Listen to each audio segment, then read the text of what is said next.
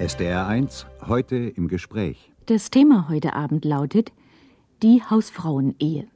Ist sie ein unzumutbares Risiko? Finanziell hatten wir ständig Probleme. Obwohl ich im Geschäft meines Mannes täglich mitarbeitete, bekam ich kein eigenes Geld.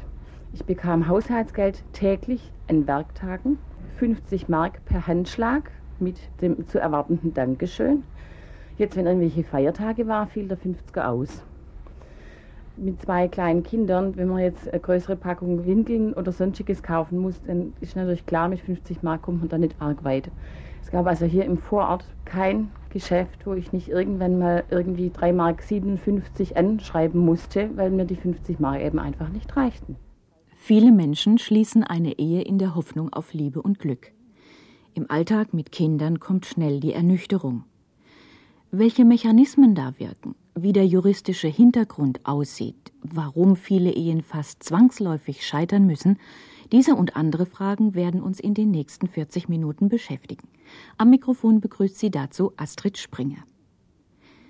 Ehefrauen in der Krise, präziser gesagt in ihrer Verzweiflung, wenden sich heute stärker als früher nach außen und suchen Rat. So machen sie auf ihre Probleme aufmerksam. Sie sprechen dann lieber von Frau zu Frau, wie zum Beispiel mit der Rechtsanwältin Dorle Eberwein. Ich bin immer wieder erstaunt über die ganz extreme Unkenntnis der Mandantinnen, die zu mir kommen, über ihre Rechte oder sagen wir mal Möglichkeiten der Ausgestaltung der Ehe.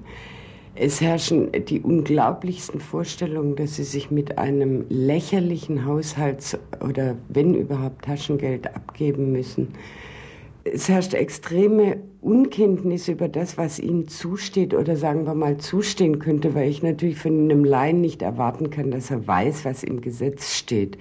Dennoch sollte man eigentlich meinen, dass jeder denkt, dass die Ehe die Vereinigung zweier gleichberechtigter Partner ist. Dem ist aber bei weitem nicht so. Die mangelnde Gleichberechtigung erklärt sich aus der Geschichte der Ehe. Seit dem Inkrafttreten des bürgerlichen Gesetzbuches im Jahre 1900 und noch bis 1957 hatte alleine der Mann das Entscheidungsrecht in allen ehelichen Angelegenheiten. Nicht die verheiratete leibliche Mutter, sondern der Vater besaß die elterliche Gewalt über die Kinder. Der Ehemann bestimmte Wohnung und Wohnort der Familie. Er verwaltete das Vermögen seiner Frau. Was er in der Ehe erworben hatte, gehörte ausschließlich ihm. Die Frau hatte den Haushalt zu machen und gegebenenfalls im Geschäft des Mannes mitzuarbeiten. Wollte sie berufstätig sein, durfte sie das nur mit seiner Zustimmung. Mit anderen Worten, am Tag der Eheschließung geriet die Frau von einer Unmündigkeit in die nächste. Zunehmende Bildung und Berufstätigkeit der Frauen brachten ihnen nach dem Krieg zunehmende wirtschaftliche Unabhängigkeit und damit einen gesellschaftlichen Wandel, dessen Auswirkungen auf das Verhältnis von Mann und Frau noch nicht absehbar sind. Das zeichnet sich schon in der hohen Zahl von Ehescheidungen ab, denn zwei Drittel aller Scheidungsanträge werden von Frauen gestellt. Erst seit Juli 1977 geht das bürgerliche Gesetzbuch von einem Ehemodell aus, nachdem Frauen und Männer grundsätzlich gleiche Rechte und Pflichten haben. Noch ist das eine gesetzliche Vorgabe, denn Gleichberechtigung setzt wirtschaftliche Unabhängigkeit voneinander und damit in aller Regel Erwerbstätigkeit beider Partner voraus. Bleibt einer oder eine von beiden, meistens die Frau, zu Hause und kommen Kinder, dann schlägt das Pendel fast ohne Ausnahme in die erste Hälfte unseres Jahrhunderts zurück. Wer das Geld hat, hat die Macht. Viele Ehefrauen wissen auch nach langjährigem Zusammensein nicht, wie viel ihr Mann verdient. Gesa Ebert, der Landesvorsitzenden der Deutschen Hausfrauengewerkschaft in Baden-Württemberg, kommen solche Fälle ständig zu Ohren. Ein Fall war, da hat die Freundin dieser Frau angerufen, weil die Frau sich selber gar nicht traut. Die ist mit einem Oberarzt verheiratet. Sie hat jetzt nach vielen Jahren festgestellt, dass der 11.000 Mark netto verdient. Und Sie bekommt einen knappen Betrag für den Vier-Personen-Haushalt zugewiesen. Der Mann unterhält eine Freundin noch und sie muss um jeden Pfennig Wirtschaftsgeld betteln. Eine Stuttgarter Ehefrau hat ihren gut verdienenden Mann sogar auf Haushaltsgeld verklagen müssen. Ob und welche Ansprüche eine Hausfrau auf Taschengeld und Haushaltsgeld hat, sagt Rechtsanwältin Dorle Eberwein. Selbstverständlich hat sie einen Anspruch auf Taschengeld nach den verschiedenen Gerichtsentscheidung sollte sich das zwischen 5 und 7 Prozent des Nettoeinkommens des Ehemanns bewegen. Und darüber hinaus hat sie selbstverständlich einen Anspruch auf Haushaltsgeld, dass sie also alle Lebensmittel für die Familie einkauft und was sonst zum Lebensbedarf notwendig ist. Da kann ich jetzt ganz schlechten Prozentsatz oder irgendwas sagen. Das hängt wirklich vom Lebensstandard der Familie ab. Es gibt viele Leute, die sehr hohes Einkommen haben, sehr sparsam wirtschaften und es gibt auch umgekehrt andere, die niedriges Einkommen haben und sehr großzügig leben. Frauen wissen auch erstaunlich wenig über das eheliche Güterrecht, wie Gesa Ebert von der Deutschen Hausfrauengewerkschaft immer wieder feststellen muss. Wenn wir äh, Frauen spontan fragen, was stellen sie sich vor, wie ist es mit, mit der rechtlichen Situation, Geld in der Ehe? Was heißt für sie zur Gewinngemeinschaft? Dann hören wir häufig, ja, das gehört uns allen gemeinsam. Und erschrecken dann zutiefst, wenn wir ihnen sagen, das ist rechtlich nicht der Fall, sondern zu Gewinngemeinschaft ist ein irreführender Begriff. Es ist de facto eine Gütertrennung während bestehender Ehe und der Zugewinn wird erst ausgeglichen bei Beendigung dieser Ehe. Auffallend ist aber auch, dass offensichtlich Männer das sehr wohl wissen, aber die Frauen nicht. Weil in der Ehe noch lange nicht mein ist, was dein ist, haben Frauen auch mit der Eheschließung nicht automatisch Vollmacht über das Gehaltskonto ihres Mannes, wie viele irrig annehmen. Jeder bleibt nur für das eigene Konto abhebungsberechtigt oder er braucht eine Vollmacht des Partners. Ich musste also aufbitten und musste auch die Formulare holen von der Bank und dass er die dann persönlich unterschreibt. Das war ja Pflicht und das hat er also mit Murren gemacht. Also er musste praktisch von seiner Macht etwas abgeben. Das war ihm unangenehm, ja, sehr sogar. Die Stunde der Wahrheit über die Machtverhältnisse in einer Ehe schlägt immer dann, wenn die Ehe in die Krise gerät. Als es zur Trennung kam, hat mein Mann mir meine Girokarte gleich weggenommen und hat das Konto gleich gesperrt. Also ich konnte praktisch kein Geld mehr holen. Und auch vom Sparbuch nicht. Das hat er mir auch gleich weggenommen. Bei der Bank hat es den Effekt, dass ich mir vorkam wie ein Sündenbock, also ein Verbrecher, ein Schwerverbrecher, weil ich ja von meinem Konto, ich hatte auch noch selber ein Konto und eine Karte, da war ja ein Teil noch von meinem Geld drauf und die haben da gleich die Karte einbehalten als erstes Mal, weil sie nachschauen wollten, ob ich überhaupt noch bevollmächtigt bin, da Geld runterzunehmen. Also es war sehr schlimm für mich. Empfindlichkeiten bei Ehemännern bestehen im umgekehrten Fall meistens nicht. Von der Ehefrau wird oft ganz selbstverständlich erwartet, dass sie finanzielle Risiken mitträgt. Es hat sich dann so entwickelt, dass er eben auch über Geldangelegenheiten, ohne mit mir darüber zu sprechen, entschieden hat. Das hat sich dann so geäußert, dass er einfach Kredite aufgenommen hat. Er hat erwartet, wenn es mal weniger im Büro war, dass dann die Familie zurücksteht. Es wurde also zuerst an der Familie gespart, was mich eben dann auch geärgert hat. Das war, ich musste ja auch teilweise die Kredite mit unterschreiben oder ich glaubte damals, dass ich sie mit unterschreiben müsste. Heute weiß ich das besser. Ich würde also jede Frau davor warnen, Kredite mit zu unterschreiben, äh, weil sie ja da dafür auch gegenüber der Bank haftet. Und sie hat keine Einflussmöglichkeit auf die Leistungsfähigkeit oder wie ein Büro geführt wird. Frauen, die mit einem beruflich Selbstständigen verheiratet sind, haben es rechtlich gesehen besonders schwer. Als Hausfrau empfinde ich mich abhängig vom Wohl und Wehe des Ehemannes. Ich empfinde mich auch nicht als gesichert, da er nicht verpflichtet ist, Altersvorsorge für sich und die Familie zu betreiben. Ein schwieriges Kapitel sind ja auch die Lebensversicherungen, die zur Versorgung im Alter abgeschlossen werden. Sie wird auf die Ehefrau abgeschlossen und man vergisst dann, dass der Inhaber der Lebensversicherung ja jederzeit das Widerrufsrecht hat und auf einen x-beliebigen Berechtigten die Lebensversicherung übertragen kann, ohne dass der Ehepartner das weiß.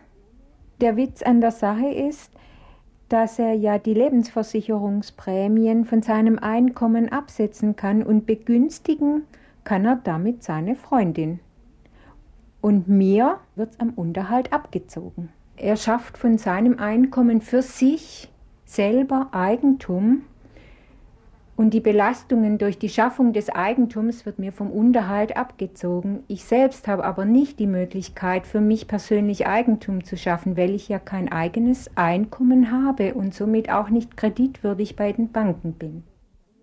Ist die Hausfrauenehe ein unzumutbares Risiko? Mit dieser Frage beschäftigt sich diese Sendung heute im Gespräch noch bis 20 Uhr. Kennzeichnend für die Hausfrauenehe bzw. für denjenigen, der zu Hause bleibt und auf eigene Erwerbstätigkeit verzichtet, ist die wirtschaftliche Abhängigkeit vom Partner.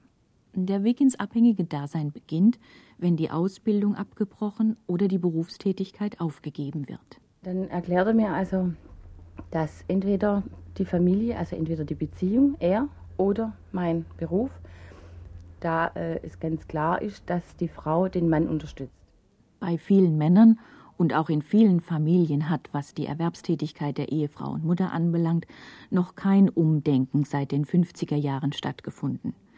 Dr. Barbelis Wiedmann kann das auch mit Zahlen belegen. Sie hat einen Lehrauftrag für Frauenpolitik in Siegen und ist von Beruf Rechtsanwältin. Die Europastudie stammt aus dem Jahr 1987 und zwar hat diese Studie ermittelt, dass zwei Drittel aller bundesdeutschen Männer sich eine Frau wünschen, die überwiegend oder ausschließlich für die Kinder sorgt. Und, und das finde ich eine besonders interessante Zahl, 58 Prozent der Männer sind gegen eine bezahlte Tätigkeit der Frau die bestätigt ein, andere sehr aufschlussreiche Zahlen zwei Jahre vorher in der äh, Brigitte-Studie von 85 äh, mit dem Titel Der Mann.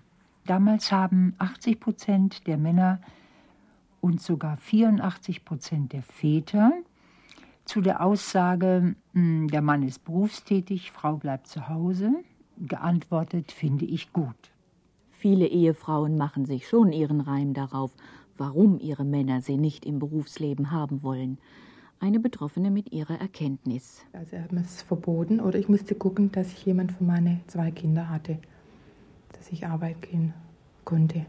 Er hatte Angst, dass ich da selbstständiger werde und dass ich halt äh, aufgeschlossener oder halt selbstsicherer werde, dann, wenn ich dann arbeiten gehe. Nach herkömmlicher Auffassung wird die Ehe erst durch Kinder zur Familie. Es sind wiederum die Kinder, die das Hausfrauendasein rechtlich und moralisch rechtfertigen. Nicht nur Frauen, auch Männer wünschen sich Kinder. Er hat immer Kinder gewollt und war eigentlich auch am Anfang glücklich, aber dann, als die Kinder da waren und er zurückgesetzt worden ist, dann war er also sehr eifersüchtig, dass er nicht mehr so im Mittelpunkt gestanden ist. Also ich kam mir oft vor, äh, Mutter von drei Kindern, nicht von zwei, weil er mich jeden Tag gefragt hat, was soll ich anziehen oder wo sind die Schuhe, musste ich ihm also alles nachtragen. Er war dann auch wie ein kleines Kind. Also ich war immer für den ja, Service und weiblichen Wohl war ich immer zuständig. Das hat er also nie gemacht, das musste ich immer machen. In der Phase, in der die Ehen noch relativ jung und die Kinder klein sind, fällt auch die meiste Hausarbeit an. Eine Zeit, in der der Ehemann und Vater besonders gefragt wäre. Er hat nichts gemacht, keine Betten reingemacht, nicht mehr eingekauft oder was gekocht. Also das musste ich nachher dann auch noch machen und noch aufräumen nachher. Er wollte mehr seine Freizeit und äh, sein Hobby nachgehen, also Motorradfahren. Das war ihm wichtiger, wie dann auf die Kinder aufzupassen. Also er ist halt dann mittags mit denen vielleicht mal eine Stunde spazieren gegangen oder auf dem Sandkasten und so. Und dann kam er wieder zurück und hat gesagt, so, jetzt bin ich hier eine Stunde weg gewesen, jetzt sind das wieder deine Kinder. Dann musste ich praktisch wieder alles machen. Sie füttern, ins Bett bringen und baden oder sowas dazu gehört alles. Und da war sein Soll halt dann erfüllt nach der Stunde. Von dieser regelungerechter Arbeitsteilung gab es auch im Urlaub keine Ausnahme. Wir hatten ja ein Wohnmobil und da sind wir entweder Türkei oder Griechenland gefahren und da war es halt immer so, dass ich für die Kinder auch da war und er also am Strand gelegen ist, sich gesonnt oder geschnorchelt hat oder mit dem Boot rausgefahren ist oder auch mit dem Motorrad eine Tour gemacht hat. Also Urlaub war es in dem Sinn für mich nicht, nur für ihn eigentlich. Ich musste also praktisch für die Kinder da sein. Haushalt im Wohnmobil und Waschtag auch. Die Erfahrung vieler Hausfrauen zeigt, dass Hausarbeit immer als lästig empfunden wird. Je mehr davon anfällt, desto sicherer gelingt es den Ehemännern und Vätern, sich davor zurückzuziehen. Bei einem Kind, denke ich, haben wir uns noch relativ viel geteilt bei der Hausarbeit. Bei zwei Kindern wurde es die Mitarbeit von meinem Mann weniger. Da hat er halt dann gesagt, ich habe einen Beruf zu tun, also sich damit auch teilweise rausgeredet. Und bei drei Kindern hatte ich dann das Gefühl, ich mache das alles alleine. Ich bin wirklich derjenige, der nur einen Dreck wegputzt. Rechtsanwältin Barbelies Wiegmann interpretiert die Erfahrungen von Hausfrauen und Müttern, die sie durch ihren Berufsalltag kennt, so. Bei den Männern ist es eben so, dass sie die Emanzipation, zumindest bei den jungen Männern, schon ganz schön im Kopf haben. Wir reden also von einer Gleichberechtigungsrhetorik. Sie äh, sagen, ja, das ist doch klar, wir wollen Partnerschaft, wir wollen zusammen mit den Frauen alles machen und ja, auch Familie, wunderschön, natürlich kümmere ich mich um die Kinder. Und ähm, wenn dann äh, die Familienphase ansteht, die Frau ist schwanger, dann gehen sie also mit zur Schwangerschaftsgymnastik und äh, sie äh, sind natürlich auch fast alle bei der Geburt dabei. Und ich sage dann immer, die Männer atmen mit, aber spätestens bei der Geburt des Kindes geht ihnen der Atem aus. Dann sehen sie, dass die reale Arbeit zu Hause eben doch äh, eine ganz, äh, ja, eine große Last ist, eine große Herausforderung und äh, sie flüchten und zwar sehr schnell ganz in den Beruf. Dieser Prozess geht einher mit einem psychologisch sehr wirksamen Trick, der Abwertung von Hausarbeit durch diejenigen, die sie nicht machen wollen. Was äh, mein damaliger Mann damit erreicht hat, ist einmal, dass ich selber auch das, was ich getan habe, überhaupt nicht äh, im Wert erkennen konnte nach den Jahren, die ich mit äh, meinem Mann gelebt habe und in denen ich immer wieder äh, vor die Nase gesetzt äh, gekriegt habe, oft liebevoll, aber trotzdem deutlich, wie äh, wertvoll das ist, was er tut und wie wertlos meine Arbeit ist, beziehungsweise wie wichtig seine Unterstützung dabei ist. Dadurch fühlt es mir ganz unheimlich schwer, ein eigenes Selbstbewusstsein wieder aufzubauen.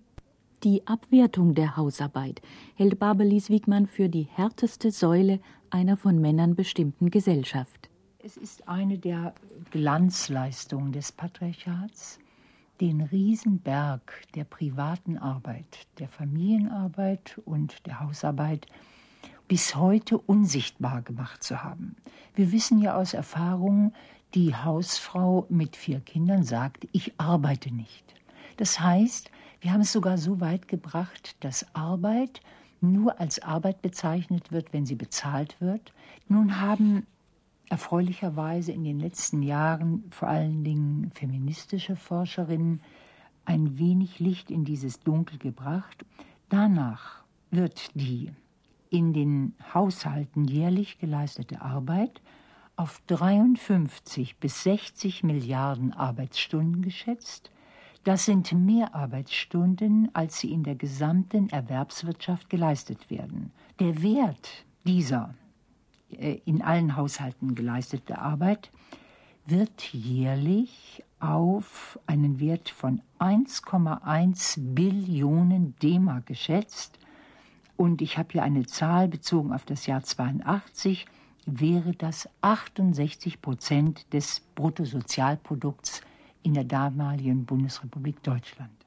Früher oder später ist von der partnerschaftlichen Ausgangslage vieler Ehen nicht mehr viel übrig. Wir waren ja vorher beide berufstätig.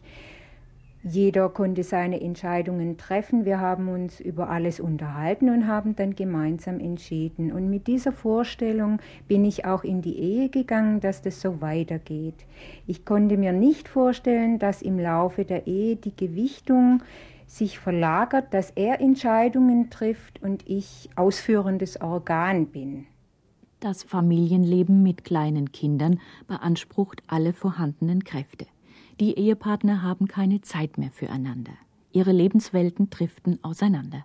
Je erfolgreicher er wurde, desto mehr Rechte nahm er für sich und sein Privatleben in Anspruch.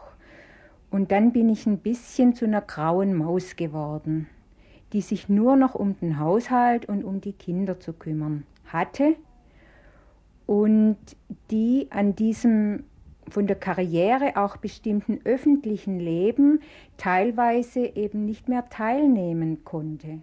Damit sinkt zum einen die Selbstachtung. Und das geht nicht nur Hausfrauen so, sondern auch Hausmännern. Man verliert Vertrauen zu sich selbst. Und wenn man daheim ist, muss man eigentlich nicht groß kämpfen. Also wenn Sie Ihr Kind haben, dann müssen Sie das Kind erziehen, müssen sagen, was gemacht werden darf, was nicht gemacht werden darf. Es beschränkt sich im Endeffekt darauf, dass man sagt, du isst mal bitte ordentlich oder schlag nicht mal ins Essen rein. Also ganz, ganz kleine Dinge, die gemacht werden müssen. Sie haben also keine Bewährungsprobe in dem Sinne zu bestehen. Sie müssen also nicht kämpfen. Ich selber als Mann muss sagen, äh, habe da sehr, sehr wenig Vertrauen zu mir gehabt und empfand auch wenig Stärke, die ich habe. Das andere, das nächste Problem, ist die Reaktion des berufstätigen Partners. Je länger die Ehe gedauert hat, desto mehr habe ich den Eindruck bekommen, dass ich an Achtung in seinen Augen verloren habe. Ich war die Hausfrau und ich war auch die Mutter der Kinder, aber mit mir konnte man schon umspringen, wie es gerade der Situation äh, erforderlich war. Und das habe ich als sehr schlimm empfunden, dass ich als Mensch, als Frau während der Ehezeit immer mehr an Würde und Achtung verloren habe.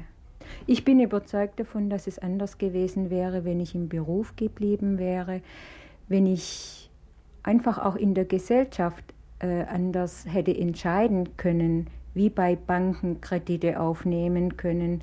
Ich hätte einfach mehr Rechte gehabt.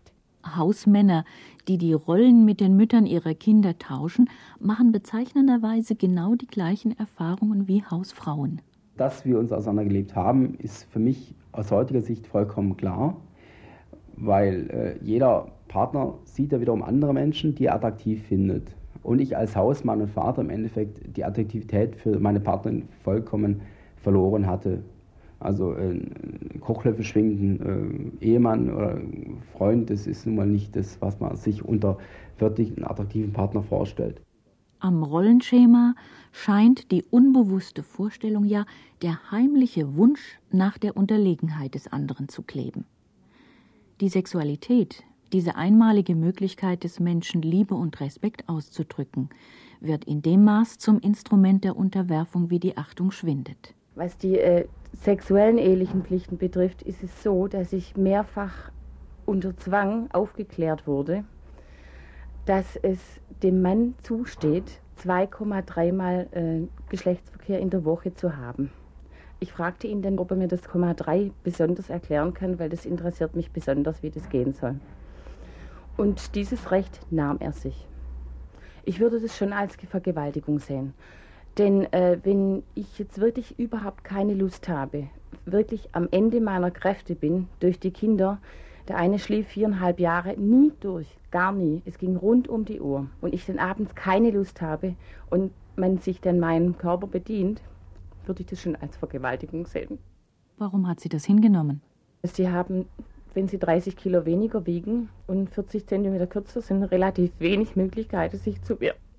Frauen haben eine ziemlich einhellige Meinung darüber, warum ihre Ehemänner dieses Verhalten nötig haben. Ich habe oft auch das Gefühl, dass die Männer vor den Frauen Angst haben, weil sie das merken, dass die Frauen im Prinzip viel, viel stärker sind, dass sie viel mehr aushalten können, dass sie viel leistungsstärker sind als die Männer, und zwar auf Dauer gesehen. Betrachten wir unsere Gesetze, zum Beispiel das Steuerrecht. Professor Gisela Frick von der Fachhochschule Ludwigsburg vertritt die Ansicht, das Steuerrecht stütze die Hausfrauenehe vor allem durch das Ehegattensplitting. Das Ehegattensplitting fasst die Einkünfte der Ehegatten zusammen und teilt sie durch zwei. Das bedeutet in der Regel für unsere klassische Hausfrauenehe, dass also der Mann als Alleinverdiener so behandelt wird, als wenn er und seine Frau je die Hälfte des Einkommens erzielt haben. Und in einem progressiven Einkommensteuertarif bedeutet das erhebliche Entlastungen für insbesondere höhere Einkommen. Unser Steuerrecht ist in Tarifzonen aufgeteilt. Ab einem Monatseinkommen von etwa 8000 Mark steigt der Steuersatz langsam an. Ein Großverdiener mit mehr als 240.000 Mark Jahreseinkommen spart pro anno durch das Ehegattensplitting rund 23.000 Mark. Kinderbetreuungskosten sind aber nur in sehr geringem Maße und die Kosten für Haushaltshilfen überhaupt nicht absetzbar. Ein Ehepaar verhält sich steuerlich gesehen sehr viel vernünftiger, wenn ein Ehegatte, in der Regel der Mann, Alleinverdiener ist und die Ehefrau kostenlos alle diese Arbeiten erledigt Meine Behauptung geht ja dahin, dass unser Steuersystem extrem ehefreundlich, aber sehr, sehr familienfeindlich ist. Dazu müssen wir über die Wirkung des Ehegattensplittings hinaus auch einen Blick auf die Berücksichtigung von Kindern im Steuerrecht werfen. Wir haben eine Berücksichtigung der Kinder in zwei Bereichen. Einmal im Sozialrecht in Form äh, des Kindergeldes im Steuerrecht durch die äh, Gewährung von Kinderfreibeträgen. Diese Kinderfreibeträge sind seit 1993 auf 4.100 Mark ungefähr angehoben. Und es ist klar, dass dieser Betrag nicht ausreicht. Es handelt sich dabei um einen Jahresbetrag. Die niedrigen Kinderfreibeträge sind bisher in erster Linie auch deshalb häufig verkraftet worden oder akzeptiert worden, weil ja das Ehegattensplitting auf der anderen Seite doch eine recht massive Steuerentlastung mit sich bringt. Dieser Gedanke trägt aber in dem Moment nicht, wo eben die Ehe nicht gleichzeitig mit den Kindern als Voraussetzung für die Besteuerung vorhanden ist. Das heißt also Alleinerziehende mit Kindern oder auch die sogenannten nicht-ehelichen Lebensgemeinschaften mit Kindern werden im Verhältnis zu der sogenannten intakten Ehe massiv steuerlich benachteiligt. Nach Ansicht der Steuerexpertin Gisela Frick braucht ein Kind monatlich rund 700 Mark an Unterhalt. Damit wäre aufs Jahr gesehen eine Verdoppelung des derzeitigen Kinderfreibetrages auf etwa 8400 Mark notwendig. Auch der Grundfreibetrag für Steuerpflichtige, also das, was in etwa dem Existenzminimum entspricht, liegt mit 5600 Mark im Jahr nach ihrer Meinung zu niedrig. Entsprechende Anpassungen kosteten den Staat jährlich 40 Milliarden Mark. Es bedürfte aber keiner Steuererhöhungen, um diesen Betrag aufzubringen, sondern nur einer sinnvollen Umverteilung des Vorhandenen. Ob unser Rentenrecht genauso ehefreundlich ist wie das Steuerrecht, das kann Dr. Annelies Kohleis beurteilen. Sie war Vorsitzende Richterin des Landessozialgerichtes Baden-Württemberg. Unsere gesetzliche Rentenversicherung ist eine sehr günstige Sache für die Hausfrauenehe, denn äh, die Leistung Hinterbliebenenversorgung setzt ja nicht voraus, dass die Frau etwas geleistet hat. Sie setzt auch nicht voraus, dass die Ehe eine bestimmte Dauer hatte Insofern ist die heutige Hinterbliebenenrente, die an gar keine andere Voraussetzung als an den Gang zum Standesamt anknüpft, eigentlich eine Leistung, mit der Eheschließung gefördert werden soll und den Frauen auch die eigene Tätigkeit, die eigene Leistung als überflüssig dargestellt wird. Verdient der Mann gut, dann bekommt seine Witwe im hinterbliebenen Fall 60 Prozent der hohen Rente, auch nach ganz kurzer Ehe und auch wenn die Ehe kinderlos war. Verdient der Mann wenig, dann erhält sie die 60 Prozent der niedrigen Rente, auch wenn die Ehe sehr lange gedauert und sie mehrere Kinder großgezogen hat. Schon vor Jahren dachten Fachleute für eine gerechtere Lösung darüber nach, die während der Ehe erworbenen Anwartschaften zu gleichen Teilen auf Mann und Frau aufzuteilen. Auch Annelies Kohleis war damals als Rentenexpertin in der staatlichen Sachverständigenkommission von 1977 bis 1979 mit dabei. Das wurde eine Weile diskutiert und plötzlich ertönte ein entsetzter Schrei eines sehr netten älteren Mitglieds der Kommission. Wie soll dann ein alter Mann aber noch eine junge Frau bekommen? Das, was die Hausfrau in der Regel tatsächlich leistet, nämlich Kindererziehung, schlägt rentenrechtlich absurderweise überhaupt nicht zu Buche. Dabei ist es ausschließlich die Kindererziehung, die dem Generationenvertrag überhaupt Sinn gibt. Denn nur wenn junge, berufstätige Frauen und Männer nachwachsen, können in 30 Jahren noch Renten gezahlt werden. In seinem Urteil vom 7. Juli 1992 hat das Bundesverfassungsgericht den Gesetzgeber angehalten, diesen Zustand zu ändern. Geschehen ist bislang noch nichts. Der Deutsche Juristinnenbund hat nicht nur für das Steuer, sondern auch fürs Rentenrecht detaillierte Vorstellungen, wie aus einer Reform der Hinterbliebenenversorgung Geld für die Anrechnung von Erziehungszeiten kostenneutral umgeschichtet werden könnte. Auch diese Vorschläge fanden bislang bei Politikern kein Interesse.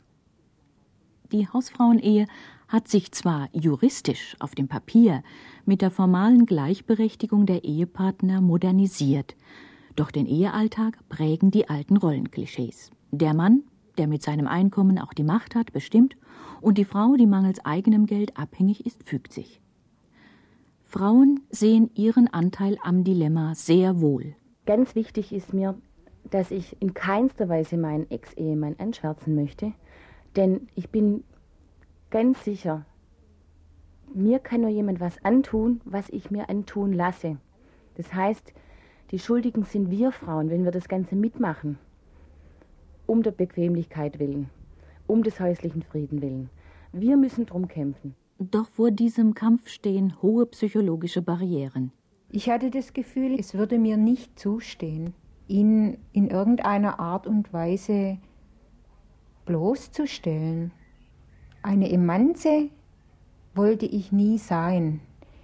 Aber wenn ich meine Bedürfnisse und Wünsche artikuliere und als Frau mit Ansprüchen auftrete, dann hat es immer so einen negativen Beigeschmack. Den wollte ich nicht. Barbelies Wiegmann, Familienrechtsanwältin und Lehrbeauftragte für Frauenpolitik, hat eine klare Vorstellung, wie der erste Schritt zu mehr Partnerschaft in der Ehe aussehen müsste. Die eigentliche Auseinandersetzung zwischen Frauen und Männern wird stattfinden zu Hause zwischen Küche und Kinderzimmer. Dabei meine ich nicht, dass Frauen nun auf Männer äh, losschlagen sollen. Frauen müssen einfach nur Kurs halten und sagen, ich möchte es so. Und wenn sozusagen die ähm, ideale Frau meiner Zukunftsgesellschaft äh, eine Ehe plant mit einem Mann und beide sich einig sind, dass sie auch Kinder haben wollen, und wenn dann der Mann sagt, hm, also zu Hause und Kinderarbeit, das ist für mich nichts, dann müsste meine Zukunftsfrau sagen, lieber Egon, dann kannst du leider nicht der Vater meiner Kinder werden. Dazu wäre erforderlich, dass sich die Rahmenbedingungen in unserer Gesellschaft verändern. Eine weitere Möglichkeit, durch die sich Partnerschaft rechtswirksam gestalten lässt, sind Eheverträge. In der Praxis werden sie meist von Ehemännern zu Lasten ihrer Ehefrauen abgeschlossen. Die Frauen verzichten dann auf Unterhalt nach der Scheidung, lassen den Versorgungsausgleich ausschließen oder stimmen, meist gegenüber einem sehr vermögenden Mann, der Gütertrennung zu. Ein Ehevertrag zugunsten einer Familienfrau müsste vor allem ihre Rente nach der Scheidung sichern. Dafür gibt es viele verschiedene Möglichkeiten. Das kann zum Beispiel eine private Lebensversicherung, eine Aufstockung der gesetzlichen Rentenversicherung oder eine Privatversicherung auf Rentenbasis sein. Für die Dauer der Ehe fordert die Deutsche Hausfrauengewerkschaft ein Gehalt für Familienfrauen.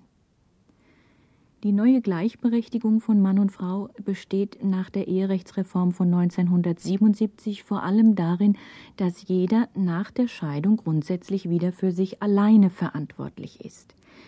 In Anbetracht der tatsächlichen Lage der Dinge ist dieser begründete Anspruch aber zynisch. Frauen entziehen sich ja gerade durch die Aufgabe ihrer Berufstätigkeit den Boden für die Eigenverantwortung. Nach mehrjährigem Familiendienst kann niemand im Beruf anknüpfen, wo sie oder er aufgehört hat. Und dennoch, jede dritte Ehe wird geschieden. Was Frauen nach der Scheidung erwartet, das sagt Barbelis Wiegmann. Frauen erwartet in ihrer Mehrzahl nach einer Ehescheidung eine finanzielle Katastrophe. Nur 29 Prozent der geschiedenen Frauen, so ungefähr, im Schnitt bekommen überhaupt Unterhalt. Durchschnittlich liegt der Unterhalt um 500 Mark. Nur 5 Prozent können von dem Unterhalt leben und da rechnet man mit so einem Minimum von 1300 Mark monatlich. Ungefähr ein Drittel der geschiedenen Frauen beziehen Sozialhilfe. Es führt also kein Weg daran vorbei, wozu Dorle Eberwein aus ihrer Erfahrung als Anwältin rät.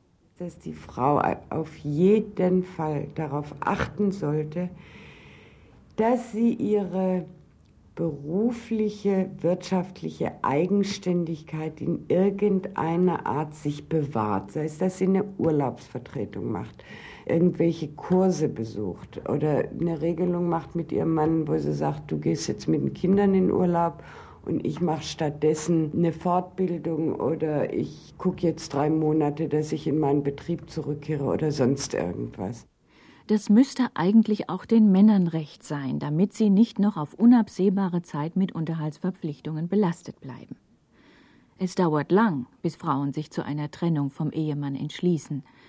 Über ihre Situation fangen sie dann an nachzudenken, wenn sie wieder ein bisschen Zeit dazu haben. In aller Regel ist das morgens zwischen acht und zwölf, wenn der Nachwuchs in den Kindergarten oder die Schule geht.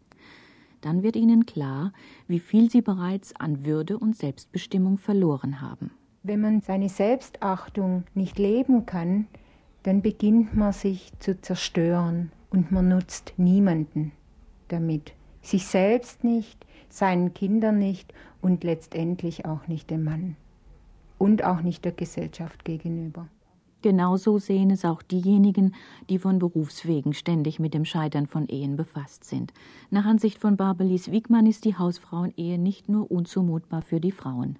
Ich halte die Hausfrauenehe auch unzumutbar für die Männer. Ich meine nämlich, dass der Mann, der Alleinverdiener und Alleinernährer der Familie ist, ja eine Riesenverantwortung hat.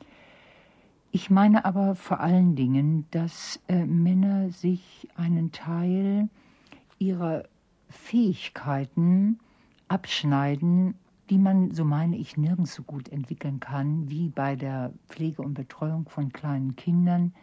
Ich denke an Fähigkeiten wie Einfühlsamkeit, wie Rücksichtnahme, wie Selbstlosigkeit oder Geduld. Alles Fähigkeiten, die dem heutigen starken Mann in der Regel aberzogen wurden. Ganz schlimm finde ich die Hausfrauenehe für Kinder, die in einer vaterlosen Gesellschaft bis heute aufwachsen. Ich bin davon überzeugt, dass Kinder beide Bezugspersonen brauchen, und zwar nicht nur am Feierabend, sondern wirklich im Alltag. Ich halte es für gefährlich, einer einzelnen Person, in der Regel ist das eben die Mutter, diese Betreuung der Kinder den ganzen Tag zuzumuten, was ja auch eine enorme Machtfülle bedeutet. Ich weiß aus eigener Erfahrung, ich habe selber zwei Kinder, dass kein Mensch von morgens bis abends lieb und freundlich und geduldig zu Kindern sein kann. Das reicht dann irgendwann und der Geduldsfaden platzt. Die Hausfrauenehe, denke ich, ist unzumutbar für uns alle, für die Gesellschaft. Sie fördert den Krieg zwischen Frauen und Männern. Ich weiß das aus täglicher Erfahrung am Schreibtisch als Rechtsanwältin, mit wie viel Leid und mit wie viel ja, Aggression und Trauer Ehen auseinandergehen, was vor allen Dingen auch die Kinder betrifft. Und ich weiß, dass der Hauptgrund eben ist dieses Festhalten an den alten starren Rollenmustern.